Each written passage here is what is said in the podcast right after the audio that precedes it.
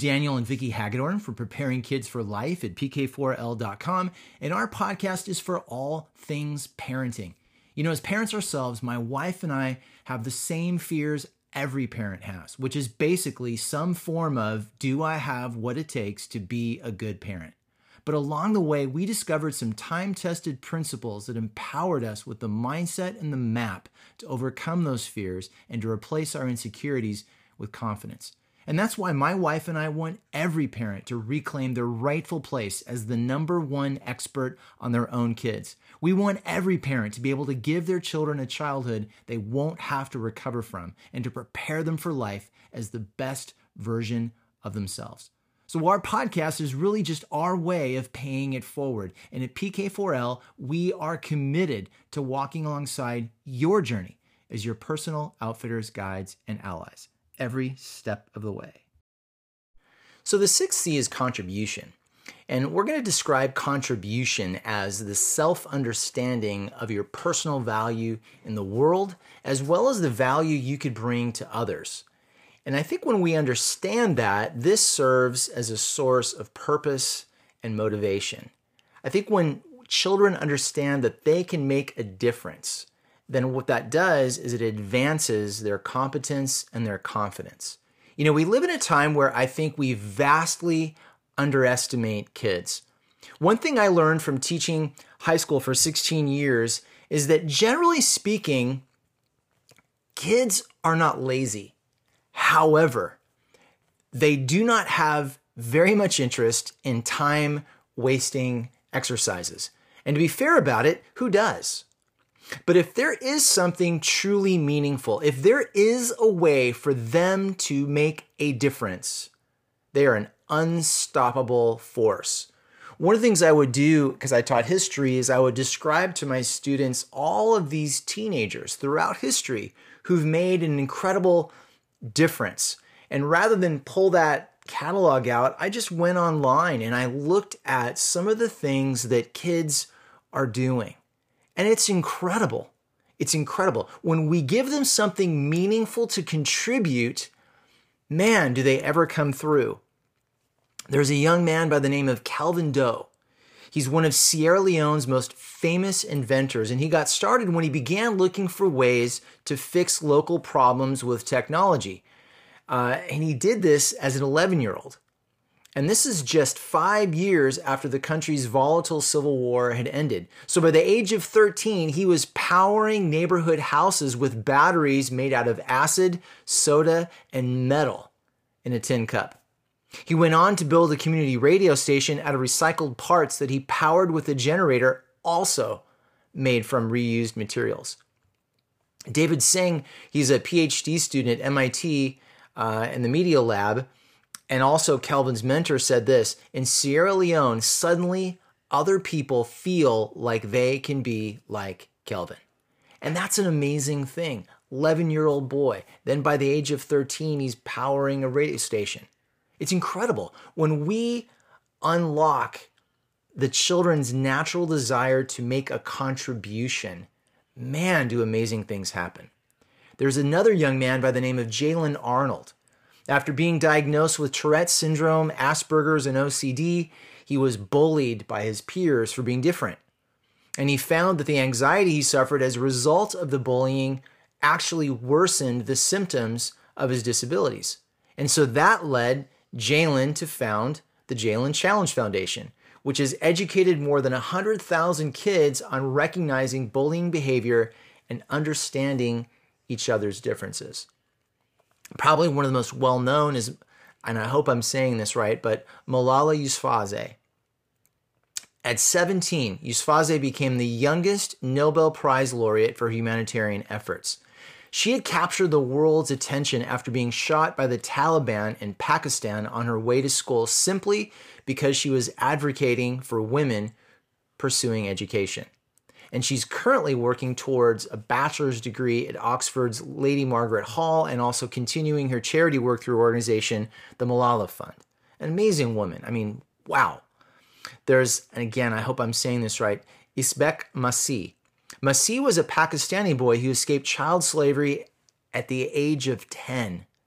and then became a leader in the movement to put an end to it once and for all.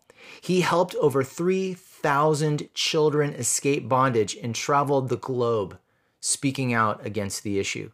Masih was assassinated when he was just 12 years old, and roughly 800 people attended his funeral service. However, his legacy continues to live on. In 2009, Congress started an annual award in his name that's given to activists who are fighting to end child labors. This is, I mean, we could go on and on and on, but the point is, when we just look at kids and the potential they have, and we're we're helping cultivate that potential, and we're using the the the other five C's in building this into them, they reach a place where they are ready to contribute. Every child has something to contribute. Something. Now, maybe it isn't as, you know, glorified in a sense as some of these things that get national or even international attention, but it's nonetheless important and it matters. So, some of the ways that you can cultivate your child's desire to contribute is to communicate to them that, you know, a lot of people in the world do not have what they need. In paying close attention to our kids, we see their passions, we see their skill set, and we can get them to connect to ways that they can actually use that talent or use that skill set. And in doing so, they can give the world something that it needs. Obviously, and we talk about this really with each of the six C's, but we have to stress the importance of serving others and certainly talk to our kids about that. But the best way to do it is by modeling generosity ourselves, letting them see us participate in how we contribute to the world. And then just contributing opportunities for the child to contribute in some specific way. Maybe it's a volunteer project somewhere. Maybe it's serving in a soup kitchen downtown. Maybe it's helping the homeless. Maybe it's maybe it's a lot of things. But the point is is that you you bring the child to this realization they have something to contribute because they have something that matters because they matter. You know, one of the things, again, that I learned in teaching is that children live either up or down to our expectations. You know, I remember one year given a class that the administrators kind of pulled me aside and said, Well, you know, uh, we're going to give you these kids. They kind of are uh, behavioral issues for some of the other teachers, and we're just going to kind of put them all in your class. We just wanted to make sure we gave you a heads up. Of course, they didn't ask me for permission, they just sort of gave me a heads up. But it's interesting because, you know, I have long believed that kids will rise or fall to your expectations. And so I treated this class the exact same way I treated any of my classes. I didn't treat, it, oh, well, this was my delinquent class. I didn't do that. I treated these kids the same way that I treated all my kids, and I expected them to do well. I expected them to give their best. And you know, I didn't reach every single kid, but there were a lot of kids in that class that thrived, that did really well. And they did well not because I was some super star teacher, they did well because they knew I believed in them and they knew that I believed they could do their best. You know, I would always tell my students in all my classes, in all the years that I taught. Look, I don't care what happens in other classes. In this class, you have a fresh slate. I don't care what happened last year, last month, last week.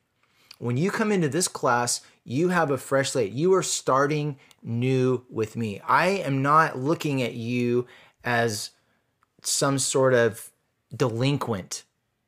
I'm looking at you as a student. I'm looking at you as a young man or young woman who has potential. I want to help you experience that potential. And you know, again, I, I didn't reach every kid. No teacher can. But a lot of my kids, they listened. And, and what made them listen was they knew I was serious about it. And the way that I, they knew I was serious about it is because I modeled it. I was consistent. And so part of how we pull contribution out of our, our kids and help them make that contribution is to show a consistent belief in them. To show them that, you know, this isn't lip service. I'm, I'm not just saying this because I want to hear myself talk. I'm saying this because I believe in you. And so this idea of children living up or down to our expectations, that's exactly why it's so crucial for them to one, know they're believed in, and two, know they're unconditionally loved. But that being said, they also need to learn that the universe doesn't revolve around them or owe them everything they desire, right? There is a contribution they have to make. In fact, I'm going to suggest that the number one reason why any of us are given the gifts we are is because of how those gifts can serve other people. And in the process of serving other people, we experience the full magnitude of our gift and the blessing that comes. It is, it is a very true thing. It is more blessed to give than receive. And I think all of us in our heart of hearts, yes, do we enjoy getting stuff? Do we enjoy receiving gifts? Of course we do. But at the end of the day, I think that almost all of us would agree. But what really feels awesome is giving someone a gift you know they're going to enjoy and appreciate. And that is actually brings more joy to our hearts than getting something. So, the sixth C is contribution. And when our child understands their personal value in the world, their eyes open up to see the value they could bring to others. And there is no more powerful motivation and nothing which gives greater sense of purpose than contribution. And when a child knows they can personally make a difference, their competence and confidence, in fact, all of the rest of the C's, grows exponentially. Thank you so much for listening. You know, we know there are literally hundreds and thousands of podcasts out there, and we appreciate the precious gift of your time. Be sure to check out our website, pk4l.com, for more resources and click on the link in the show description to download your free ebook, Building an Emotionally Healthy Home, as our gift to you. Remember, we're with you every step of the way. Until next time, have a great day. Thank you.